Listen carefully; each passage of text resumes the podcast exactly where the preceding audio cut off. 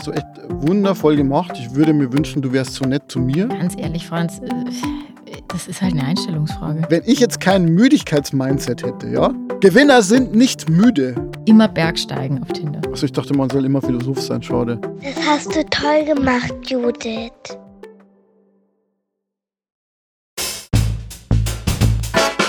Hallo Ernstfall, dein Podcast für die Krise. Mit Judith Werner und Franz Hinzel.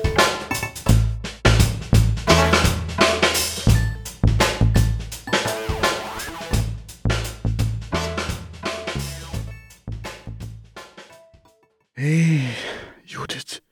Ich sag mal ganz leise Hallo, weil mir ist aufgefallen, dass ich die letzten beiden Folgen jeweils mit einem tiefen, erschöpften äh, Seufzer äh, anfing. Und Du seufzt immer sehr viel im Podcast, das ist mir auch schon aufgefallen. Du seufzt mehr als mein Dackel, dabei zahlt der nicht mal Steuern. deswegen mache ich das jetzt ganz undramatisch.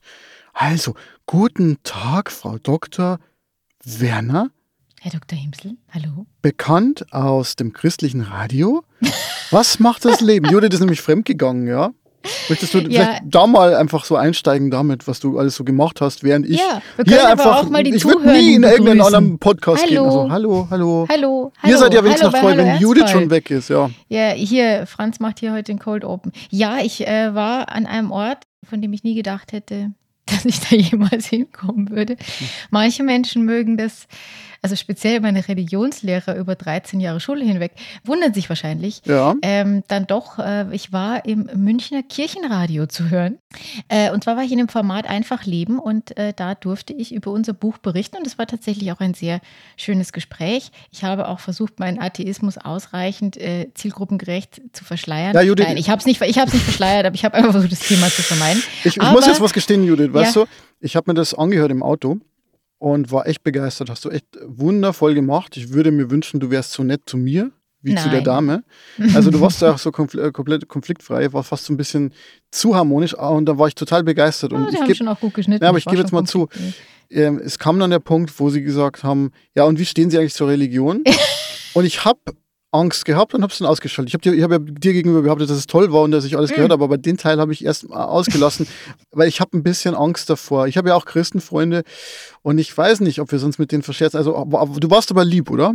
Ich war total diplomatisch. Ich habe erklärt, warum es äh, pragmatisch gesehen nach äh, der Pascalschen Wette schlauer ist zu glauben, aber dass ich es halt Hm. trotzdem nicht tue. Ich weiß nicht, ob das Christen so gerne hören. Ja, sie waren nicht so ganz begeistert. Aber vielleicht haben sie auch rausgeschnitten. Ich konnte mir das nämlich auch nicht anhören. Aber ihr alle da draußen könnt ja reinhören auf unserer Website hallo-ernstfall.de. Bei dieser Folge findet ihr auch den Link zum Fremdpodcast. Ja, wir sind nämlich jetzt auf Promotour und wir haben unserem Pressemenschen gesagt, dass wir es uns gerne so aufteilen möchten, dass du die schillernden Dinge machst und ich mache so mit obskuren Menschen so Printinterviews, wo man mich nicht sieht und nicht hört.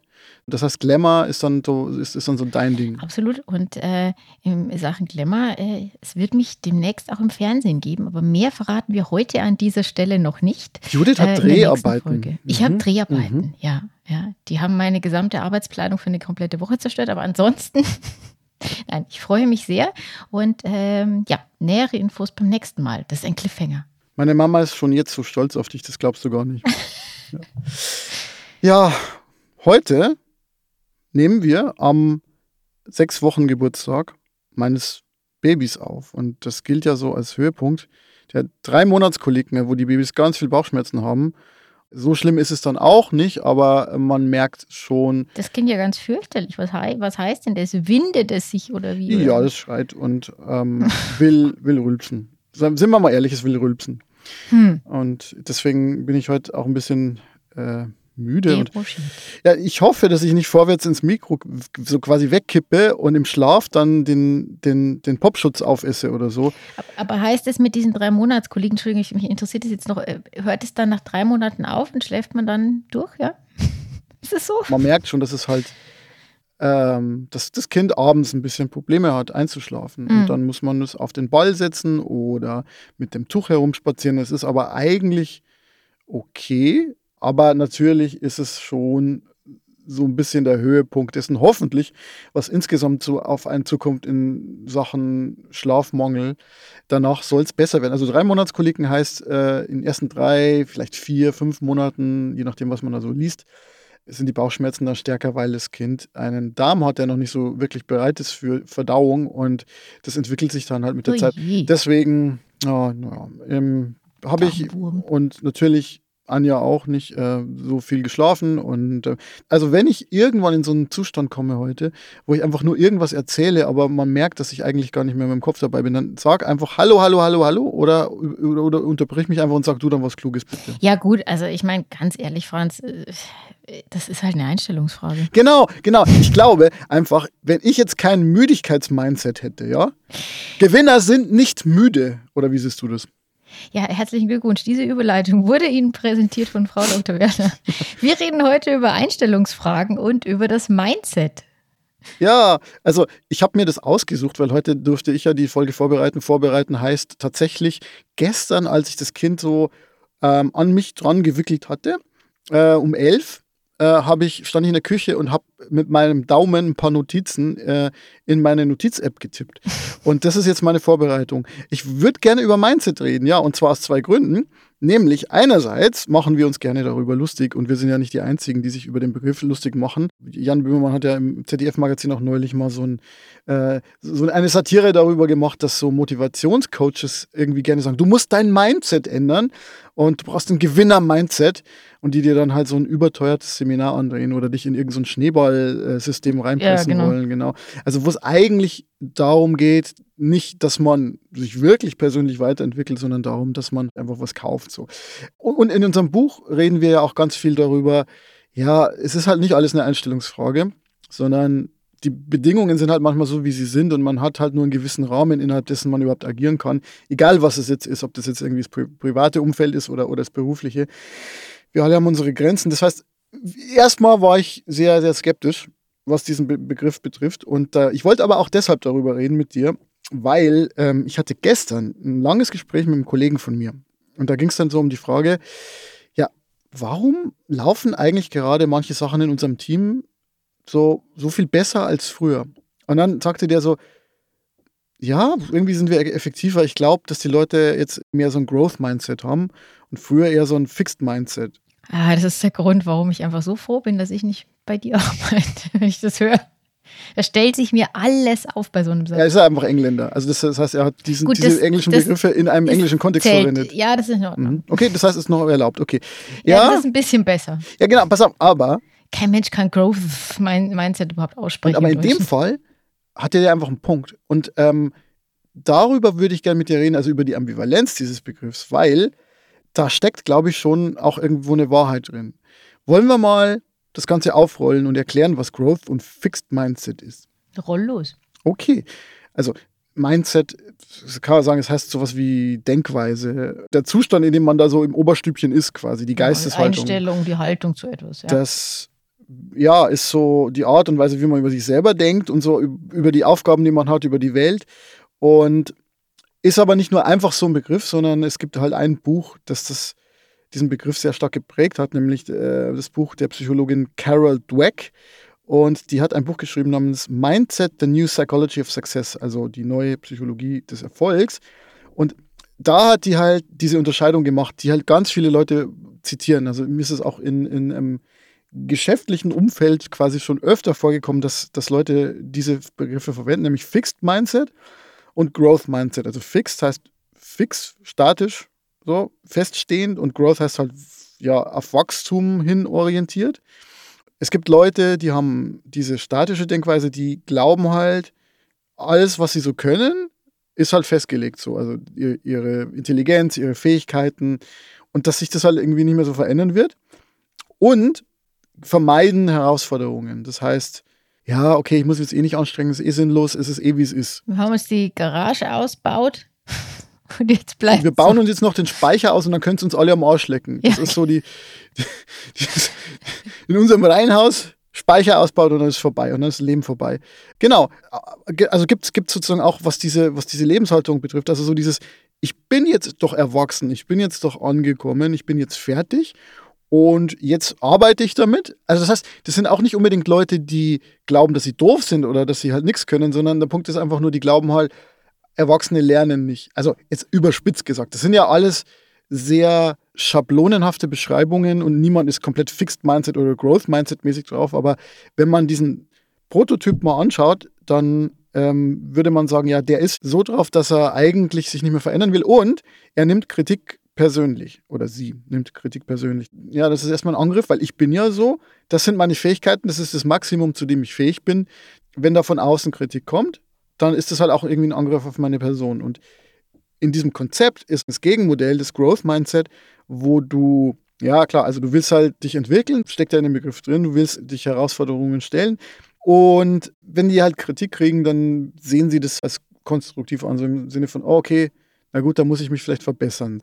Und es dürfte ja nicht überraschen, dass dieses Growth-Mindset in diesem Rahmen als das Erstrebenswertere angesehen wird, also quasi als Weg äh, zum Erfolg. Judith, was für, ein, für, ein Mindset hast du eigentlich jetzt hier? Ja, mich regt das jetzt schon wieder auf. Also, Warum?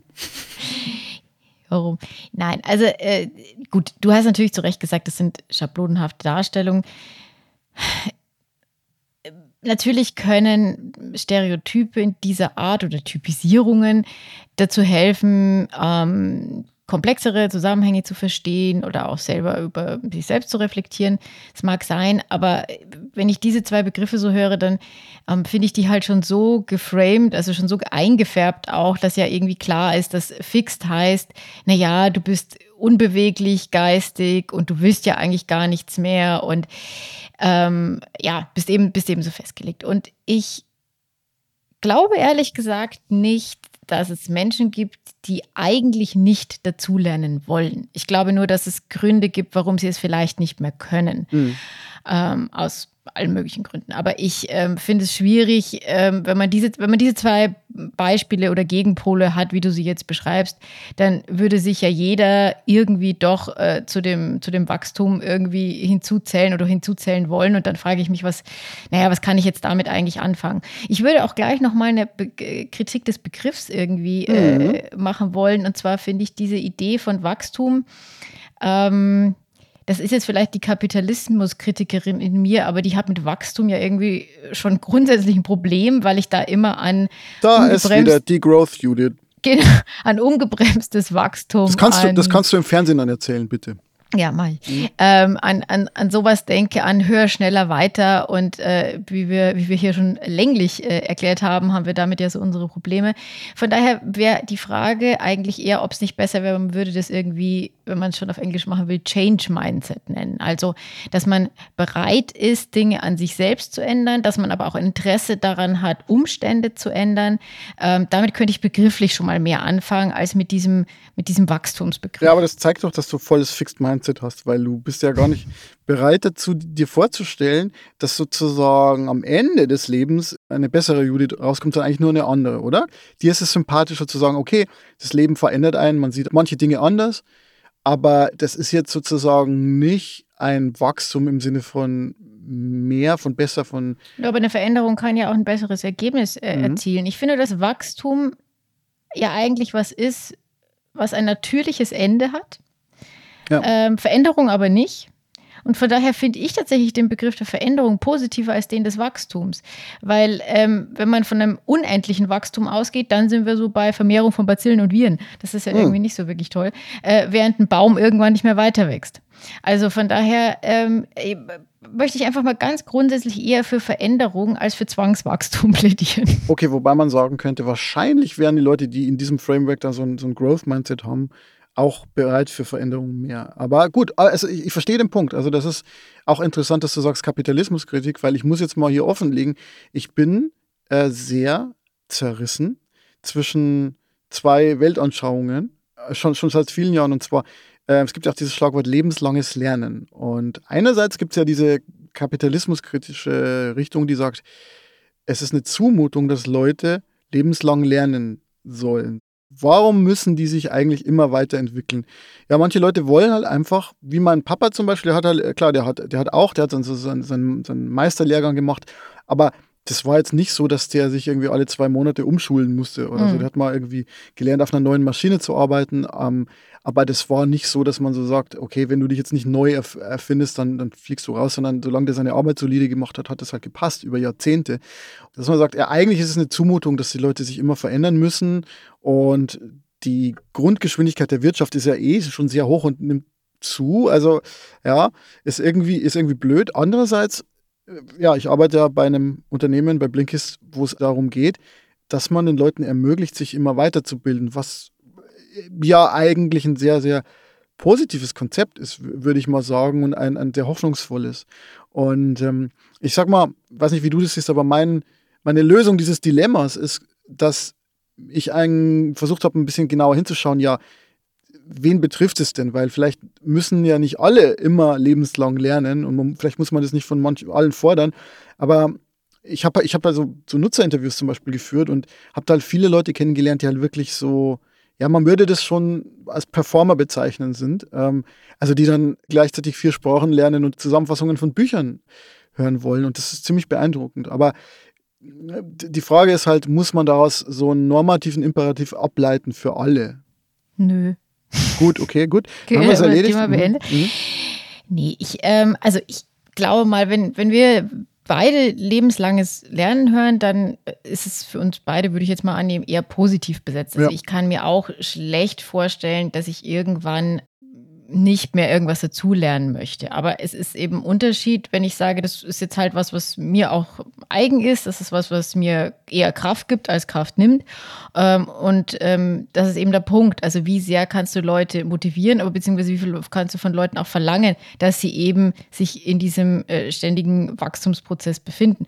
Und auch da würde ich tatsächlich wieder auf dieses Veränderungsthema äh, zukommen. Also gerade wenn wir jetzt von, ähm, dem, von der Arbeitswelt sprechen, finde ich zu sagen, ja, ich verlange von jedem, dass er bereit sein muss, lebenslang zu lernen, würde ich mich schwer tun. Ich kann verstehen, wenn jemand sagt, ich mache eine Tätigkeit gut, so, und die möchte ich jetzt bitte gern so weitermachen und mich ansonsten mit anderen Dingen im Leben beschäftigen. Ich mache das solide, aber mehr möchte ich halt nicht. Ich finde, das ist eine völlig ähm, nachvollziehbare und verständliche Haltung. Das Problem ist aber dann, äh, die Welt verändert sich ja. Und es kann eben sein, dass zum Beispiel diese Tätigkeit in einer veränderten Welt, zum Beispiel durch ähm, neue technische Möglichkeiten, halt in dieser Form einfach nicht mehr gebraucht wird. Und dann wird es natürlich schwierig, weil dann ist plötzlich der Zwang zur Veränderung da. Und wir erleben das ja an dem Punkt, über den wir ja auch in der letzten Staffel geredet haben, mit der künstlichen Intelligenz sehr stark. Gerade da in unserer Branche, also bei den Kreativen, äh, muss man sich fast darauf irgendwie einstellen. Also man kann sich dazu auch verhalten und kann sagen, ja gut, es gibt KI, aber ich mache eine bewusste Entscheidung, dass es mir wurscht ist und dass ich eher auf Handwerkskunst und Menschgemachtes setze.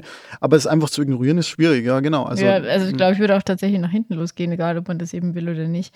Aber äh, ein Punkt zum lebenslangen Lernen, den ich noch sagen wollte, das ist jetzt zumindest meine Vorstellung davon, auch was mein eigenes Leben angeht. Aber ob das dann wirklich so kommen wird, ist eine andere Frage. Und so ein bisschen, weiß ich nicht, einen Einblick, wie es vielleicht auch sein könnte, habe ich ja während meiner Krebstherapie bekommen, ähm, wo ich einfach sehr erschöpft und sehr müde war. Und in dieser Zeit wollte ich so gar keine Veränderung, beziehungsweise war auch, und das habe ich auch gemerkt und fand es auch selber schlimm, aber habe gemerkt, dass ich auch nicht mehr die den großen Antrieb hatte, irgendwie jetzt in dieser Situation irgendwas Neues dazu zu lernen.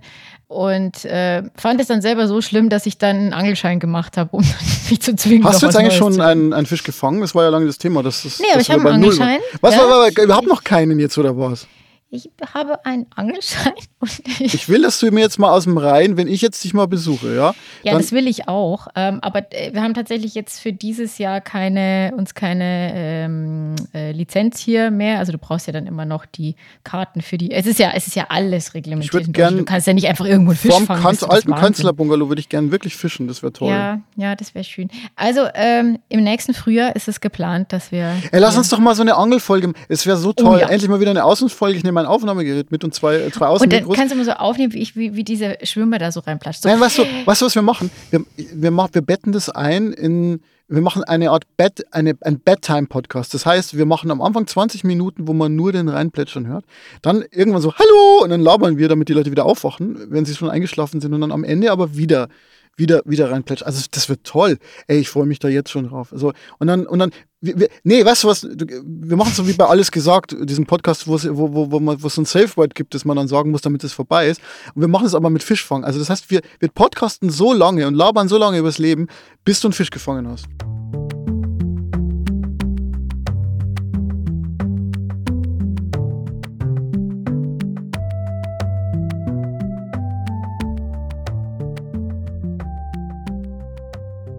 Es besteht zurzeit ja immer die Gefahr, dass hier neue Zuhörer reinkommen und äh, die nämlich über unser Buch kommen. Und äh, ich hätte jetzt hier mal einen kurzen Einwurf einer besonders jungen Buchkritikerin. Da hören wir mal kurz rein. Das hast du toll gemacht, Judith. Wie findest du denn Judiths Buch? Toll. Und weißt du, worum es geht? Äh, keine Ahnung, worum. Ja, wer war denn das? Das war das äh, Fräulein E, äh, auch hier der Datenschutz. Ähm, wir haben die Ausdrücke Erlaubnis bekommen, äh, diesen Schnipsel zu benutzen. Die- Diesen Buchstaben zu nennen. Äh, Das E. Nee, das habe ich tatsächlich nicht gefragt. Vielleicht sollte, nein, alles gut. Und äh, ja, damit äh, ihr da draußen nicht sagen müsst, keine Ahnung, worum es geht, aber ich finde es toll, wenn es ausschließlich als Judiths Buch bezeichnet wird. Und Kinder sind so super ist. dankbares Publikum. Ja, wa- Wahnsinn. Nee, genau. Aber, Franz, zurück zum Mindset. Ja, zurück zum Mindset. Ich habe vor kurzem so einen Text gelesen, der geht nochmal in so eine ganz andere Richtung und kritisiert den Mindset-Begriff. Aber nicht so wie die Judith, die findet, dass Growth doof ist und Veränderung besser, sondern, und da konnte ich dann auch wirklich sehr viel mit anfangen. Und zwar, es war ein Essay von einem Herrn Francis Sanzaro und der hat die sehr bemerkenswerte und auch sehr beneidenswerte Eigenschaft, sowohl Philosoph als auch Bergsteiger zu sein. Francis Sanzaro, PhD, und der, Das macht ihn übrigens zu einem perfekten Tinder-Profil. Man muss immer bergsteigen auf Tinder. also ich dachte, man soll immer Philosoph sein, schade. ja, das Bergsteigen ist wahrscheinlich interessanter und dann Philosoph sollte Aber man. dann kann man noch klug gucken oben. Das geht schon noch. ja, und dann wie so, wie so, wie, so, wie, die, wie diese Denkerfigur dann so da sitzen noch. Das ist gut eigentlich. Ja. Ich muss auch mal auf Tinder gehen, einfach nur um zu schauen, wie diese Leute aussehen, weil ich stelle mir Anja, der Mhm, Franz hat ja, gesagt, ne. Ja, aus Recherchegründen. ja.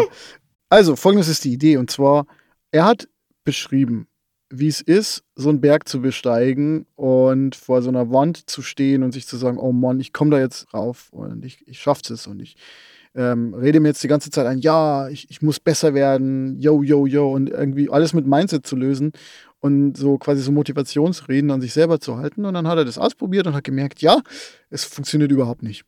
Und ähm, das, das, er ist quasi dann gescheitert, ähm, weil er sich irgendwie viel zu viele Gedanken über sein Mindset gemacht hat.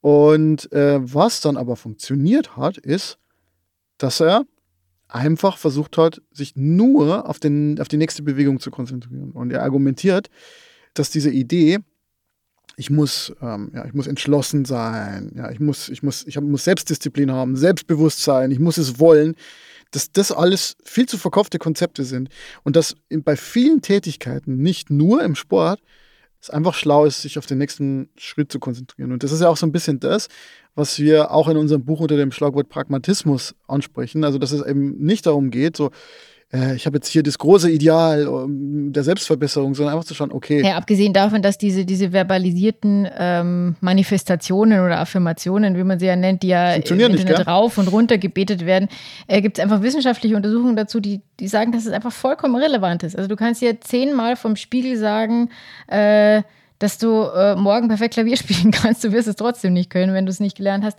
Also, aber auch in vielen anderen Bereichen diese ähm, vor sich hingebeteten, ich bin, ich bin selbstbewusst und äh, liebe mein Leben, das kannst du tausendmal sagen. Wenn es nicht so ist, wird es dadurch auch nicht wahrer werden. Das kann man einfach schlichtweg belegen, dass das nicht den Effekt hat. Und das ist ja ein ganz großer Teil dieser ganzen äh, Mindset-Bewegung ist ja immer, äh, immer wieder zu verbalisieren, was man eigentlich will, in dem Glauben, dass es dann wahr wird und äh, dass das nichts mehr als magisches Denken ist, äh, beschreiben wir nicht nur in unserem Buch, haben wir auch, glaube ich, hier immer wieder gemacht. Ja, beziehungsweise es ist so eine Art Logikumkehr, weil das Interessante ist ja, es werden da Ansprüche von Leuten wie Serena Williams oder Oprah Winfrey irgendwie äh, zitiert und es wird dann so gesagt, ja, die haben es geschafft und dann sagen die, ja, wie, wie, wie haben sie es geschafft? Ja, ich habe mich irgendwie angestrengt, was ja auch stimmt. Und das ist aber genau der Punkt. Die haben, die sind zu, an den Punkt gekommen, wo sie sind, nicht durch Manifestation, sondern also im Fall von Serena Williams wahrscheinlich, weil sie sehr, sehr, sehr, sehr oft auf diesen Ball drauf gehauen hat und ein gewisses Talent hatte. Ähm, und im Nachhinein lässt sich dann so ein Narrativ spinnen von ich wollte es, was natürlich vielleicht auch Teil der Antwort ist, aber, Ja, aber es gibt eben auch viele andere, die es wollen und sich das den ganzen Tag sagen und es halt nicht wie passiert. man so schon sagt, 99% Transpiration und nur 1% Inspiration. Und, und das ist halt meistens die, meistens die Wahrheit. Aber hier. Also das ist halt so, das ist halt so eigentlich der Punkt. Aber, aber fürs, für die Story ist es natürlich angenehmer, wenn man dann sagt, es ist, äh, fühlt, fühlt sich an wie 99% Inspiration und ein bisschen Arbeit noch, aber das, das stimmt Mhm. halt de facto nicht. Und das ist auch was, was in dem Text vorkommt. Und das Interessante ist halt, er sagt halt, ja, er hat jetzt irgendwie seit 30 Jahren, war er, war er ein Athlet oder ein Bergsteiger und er hat halt erst dann entdeckt, dass das Rig eigentlich Sub Subtraction ist, also dass man was wegnimmt. Diese Idee des Wegnehmens ist wirkmächtiger oder besser als die sogenannte Mindset-Revolution, wo, wo jeder irgendein Growth-Mindset hat oder ein Dankbarkeits-Mindset oder ein Selbstoptimierungs-Mindset. Das ist alles, er sagt, das funktioniert alles nicht so wirklich. Was aber funktioniert ist, die ganzen Sachen, die einen stören, wegnehmen und sich einfach nur konzentrieren auf das, was jetzt als nächstes ansteht. Ich glaube auch, dass das so ist. Ich meine, ich habe die Erfahrung ja auch selber gemacht. Ähm, äh, und jetzt ma- mache ich es schon wieder. Heute ist wieder der Tag, wo ich. Es ist ja auch Oktober, es ist ja Pinktober, also äh, Brustkrebs Awareness Month. Ähm, und äh, deswegen. Auch deswegen denke ich darüber natürlich total wieder mehr nach. Aber das, was du beschreibst, ist ja auch genau das. Zu dem Punkt sind wir, glaube ich, auch in unseren ersten Podcast-Folgen einfach während äh, meiner Chemo ja auch gekommen. Auch da habe ich ja versucht, dran zu denken, wie wird es beim nächsten Mal, was kann ich bis dahin tun und eben nicht zu denken, ja, das kommt jetzt aber noch 10, 12 Mal. Mir ist das so mittelgut gelungen. Mm, Trotzdem finde ich, muss man sagen, es braucht ja schon auch eine übergreifende Strategie und Weitblick. Also man kann das jetzt auch, man kann das natürlich, was du gesagt hast, auch ins Negative äh, drängen und da bin natürlich ich dafür zuständig, weil wenn man sagt, man konzentriert sich immer nur auf das Nächste, dann finde ich, haben wir das, was wir in äh, der politischen Debatte oder auch im politischen Handeln zurzeit sehr oft haben. Wir haben Maßnahmen, die sich immer nur auf den nächsten Schritt konzentrieren, meistens eigentlich schon nach hinten gewandt sind, weil sie eigentlich darum sich bemühen müssen, Dinge zu regeln, die jetzt schon passiert sind. Ähm, aber es gibt eben kein besonders vorausschauendes Denken, was auch mit Legislaturperioden zu tun hat, aber das nur am Rande. Aber äh, da fehlt mir manchmal so der Blick aufs große Ganze auch über längere Zeiträume hinweg. Und ähm, von daher weiß ich nicht, ob dieses nächste Schritt denken. Ich meine, so kann man ja zum Beispiel auch nicht Schach spielen. Also ich kann gar nicht Schach spielen. Also ich kenne die Regeln, aber ich, aber ich, äh, Ich habe einen halt- Und zwar, ich habe mal gelesen, dass untersucht wurde, was Anfängerschachspieler unterscheidet von den Profischachspielern. Klar, die denken ein paar Züge mehr voraus, aber es ist gar nicht so viel, sondern die haben sozusagen verschiedene Szenarien im, im, Kopf, das schon, aber der Punkt ist eher, dass die das so lange geübt haben, dass die dann auf ihren Bauch vertrauen können. Das ist was, was der Psychologe Daniel Kahnemann mal gesagt hat. Ja, sollte man auf seinen Bauch vertrauen? Naja, wenn man sehr guter Schachspieler ist, sollte man das, wenn es um Schachspielen geht, weil man dann sozusagen implizit dieses Wissen so dabei hat. Ja gut, da ist, da ist ein bisschen was dran. Also wenn ich, wenn ich versuche Schach zu spielen, dann ist das Problem, ähm, ich schaffe es meistens nicht, äh, mehr als einen Zug dann irgendwie zu machen oder brauche sehr lang dafür, weil ich ja mir alle Eventualitäten, die danach passieren könnte, überlege und deswegen kann ich echt gar nichts mehr machen. Und das sind dann sehr schnell sehr, sehr viele. Nee, nee, klar, also natürlich, wenn man Schach spielt, man sollte vielleicht also zumindest ein bis zwei Züge vorausdenken und Szenarien durchdenken. Aber halt nicht versuchen, 10 oder 20 äh, sich Genau, vorzustellen. und- und weil bei mir, bei mir fächert dann im Kopf immer Ja. so ein Szenarien Perpetuum mobile auf und dann Mhm. kann ich eigentlich keinen Zug mehr machen, weil der erste garantiert schon falsch ist. und dann gibst du auf. Du köpfst deinen König, legst ihn hin und weinst. Also als ich jünger war, so 10, habe ich das gemacht, ja. Ja, Heute spiele ich es einfach nicht mehr, damit ich nicht wieder weinen muss. ältere Tochter findet und mein Schachspiel auch sehr, sehr toll. Ähm, sie sagt immer, lass uns Schach spielen. Aber das letzte Mal, als sie es gemacht hat, haben sich die beiden, also die beiden Könige, ja, die haben dann angefangen zu knutschen schon beim ersten Zug. Und die, die, die vier Pferde waren alle so auf, in einem Stall außerhalb Ja, des Schachfelds. Und die Bauern standen halt mit der Dame rum. Es war insgesamt irgendwie so ein bisschen Tohuwabohu da. Das war, war ich noch nicht Oh, so das klingt nach einer netten Party, Ehrlich gesagt, ja. Genau, es war, es, die ordnen sich genau so an, so, so, so, so, so, so, Trauben, wie bei einer Die, die Cocktailparty. beste ja. Party ist halt in der Küche, da stehen die Mhm. Pferde rum. So super. ja, das, da sind wir wieder bei der Pferdekopfmaske, die in unserem Buch vorkommt. Die du mal aufhattest. Nee, hattest du nicht auf. Du Nein, standst neben jemandem, der Willen. eine Pferdekopfmaske hat. Ja, Ja, okay, das, Das, das, sind die juicy Details aus dem Buch, dafür muss man es kaufen. Die können wir hier nicht rausgeben. Mhm. Aber ähm, wenn es schon um Flüssigkeiten geht, lass uns doch mal ins Café Katharsis schauen. Okay. Ich habe ja hier noch so ein bisschen Flat White. Hier. So, to go.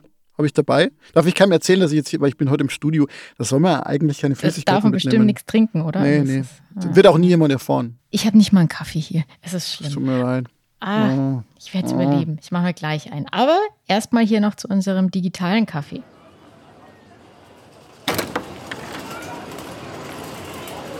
Und zwar haben wir heute mal wieder ein kleines Rätsel und zwar ein akustisches. Ich wollte ja erst, dachte ich so kurz die Idee, ich mache irgendwas mit Farben und dann ist mir wieder eingefallen, dass es ein Podcast ist. und dass Podcast, das, Judith, das, kannst, das kannst du im Fernsehen machen.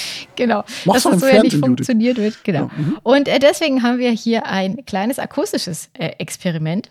Oh. Und äh, ich äh, sage jetzt mal äh, aus medienrechtlichen Gründen Werbung, obwohl ich glaube, dass es keine ist, weil wir nicht dafür bezahlt werden, weil es keinen Auftraggeber gibt und das Produkt, um das ich spreche, auch keiner, also, also auch äh, Open Source ist und auch, womit man auch kein Geld, also es fließt keinerlei Geld, deswegen ist es vielleicht auch keine. Wie dem auch sei, wir haben einen gemeinsamen Bekannten, den Chris, Christian Basel. Oh, Mit ja. dem, mit dem waren wir beide in der äh, Studentenzeitung in Regensburg, wobei ich nicht mehr, da war der schon, da war der glaube ich schon raus. Aber wie auch immer. Ähm, ein Journalistenkollege von uns, der beim Westdeutschen Rundfunk ist und ähm, da vor allem auch als Datenjournalist arbeitet. Und der hat äh, ein Tool entwickelt und zwar den Data Sonifier. Oh, du hast es schon ausprobiert? Ich habe es schon ausprobiert, genau. Ich erkläre mal kurz, was es ist. Und zwar ist es äh, eine Seite, datasonifier.de. Wir werden es auch verlinken. Da kann man draufklicken und dann kann man ähm, jegliche Form von numerischen Tabellen, ja, also alle möglichen Zahlen, Kolonnen hochladen. Und äh, dieses Programm vertont das dann. Man kann da alles Mögliche einstellen und sich stundenlang damit spielen, was mir gestern auch passiert ist, obwohl das gar nicht der Plan war. Ähm, und äh, kann verschiedenstes ausprobieren. Und Ziel ist es, ähm, Daten hörbar zu machen. So, und äh, was jetzt passiert ist, wir hören jetzt zwei Akustikbeispiele. Eins habe ich erstellt und eins ist ein Beispiel von der Seite. Du musst Okay. nicht raten, was was. Das ist sehr offensichtlich, weil das eine ist gut und lang und das andere eher kurz und Ah, rudimentär. okay. okay. Ähm, aber diese beiden Dinge sind die Vertonungen äh, von Statistiken. Und ich gebe dir jetzt fünf Themen zur Auswahl. Und du darfst nachher zuordnen, welche zwei von diesen fünf du gehört hast. Das habe ich sehr kompliziert ausgedrückt. Ich erkläre es nachher nochmal leichter. Aber Ah, ich sage ich jetzt glaube, einfach ich mal die, die Punkte. Ja, ich bin gespannt. Also, hören wir als nächstes das Ergebnis der Sonntagsfrage aus dem Juli 2023. Hören wir eine Vertonung der Höhe des Schaumweinkonsums in Deutschland seit 2020. Hören wir die Durchschnittstemperatur 2023 in Berlin. Hören wir die Wollknäuelanzahl pro Farbe in meinem Strickvorrat oder die Anzahl der Haiangriffe seit 1950.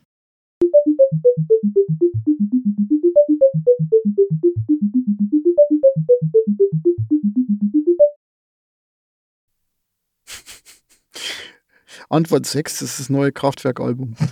Also es klingt ja sehr, also also man hatte sozusagen ein Element, das zweimal wiederkam. Also es war irgendwie so ein Ab und Auf. Ähm, das heißt, ich habe da jetzt nicht eine Richtung gehört, sondern eher so ein wiederkehrendes Element. Es klang eigentlich ganz gut, es klang eigentlich erstaunlich musikalisch. Ich hätte jetzt gedacht, es kommt jetzt irgendwie so ein Das ist schon mal cool. Dann würde ich mal sagen, ähm, ich tippe mal.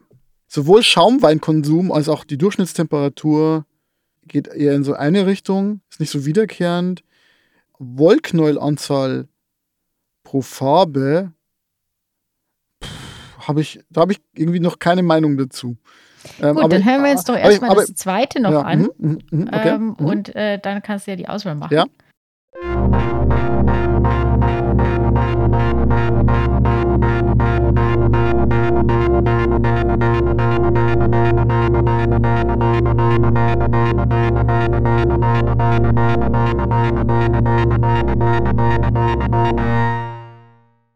Okay, gut. Das heißt, wir haben jetzt fünf zur Auswahl. Sonntagsfrage, Schaumweinkonsum, Durchschnittstemperatur, Wollknäuel und Haiangriffe. Mhm. Ich würde jetzt mal tippen, mh, dass Also, ich sag mal so, Wollknäuelanzahl äh, ist ja was, was aus deinem Leben stammt, deswegen glaube ich, ist es völlig unregelmäßig. Das heißt, es passt jetzt nicht hier äh, auf irgendwas, was wir, was wir hören. Das ist schon mal richtig, vor allem hätte ich dafür eine Tabelle erstellen müssen und Sachen abzählen. Und dieser Vorrat ist sehr groß. Also das war Ich tippe, dass der Schaumweinkonsum in eine Richtung geht. Also entweder, also wahrsch- wa- pff, ich meine, die Deutschen trinken sehr viel, aber insgesamt haben sie früher wahrscheinlich noch mehr getrunken. Tippe ich mal, es geht irgendwie runter. Also das wäre eher so, also es wäre so ein bu bu bu bu bu bu. Das, das glaube ich jetzt nicht. Ähm, ich glaube, dass das erste, ti- tippe jetzt mal, die Sonntagsfrage ist, weil es ein Auf und Ab ist. Und ich glaube, dass die, das zweite die Zahl der Haiangriffe ist, weil die Zahl der Haiangriffe ist, das ist wahrscheinlich einfach so, das, das ist immer irgendwie gleich. Mm, Wie, wie falsch liege ich? ziemlich. Sehr gut, okay. Lies es mal auf. Das erste, was wir gehört haben, vielleicht, das war das kurze, das können wir nochmal hier einspielen.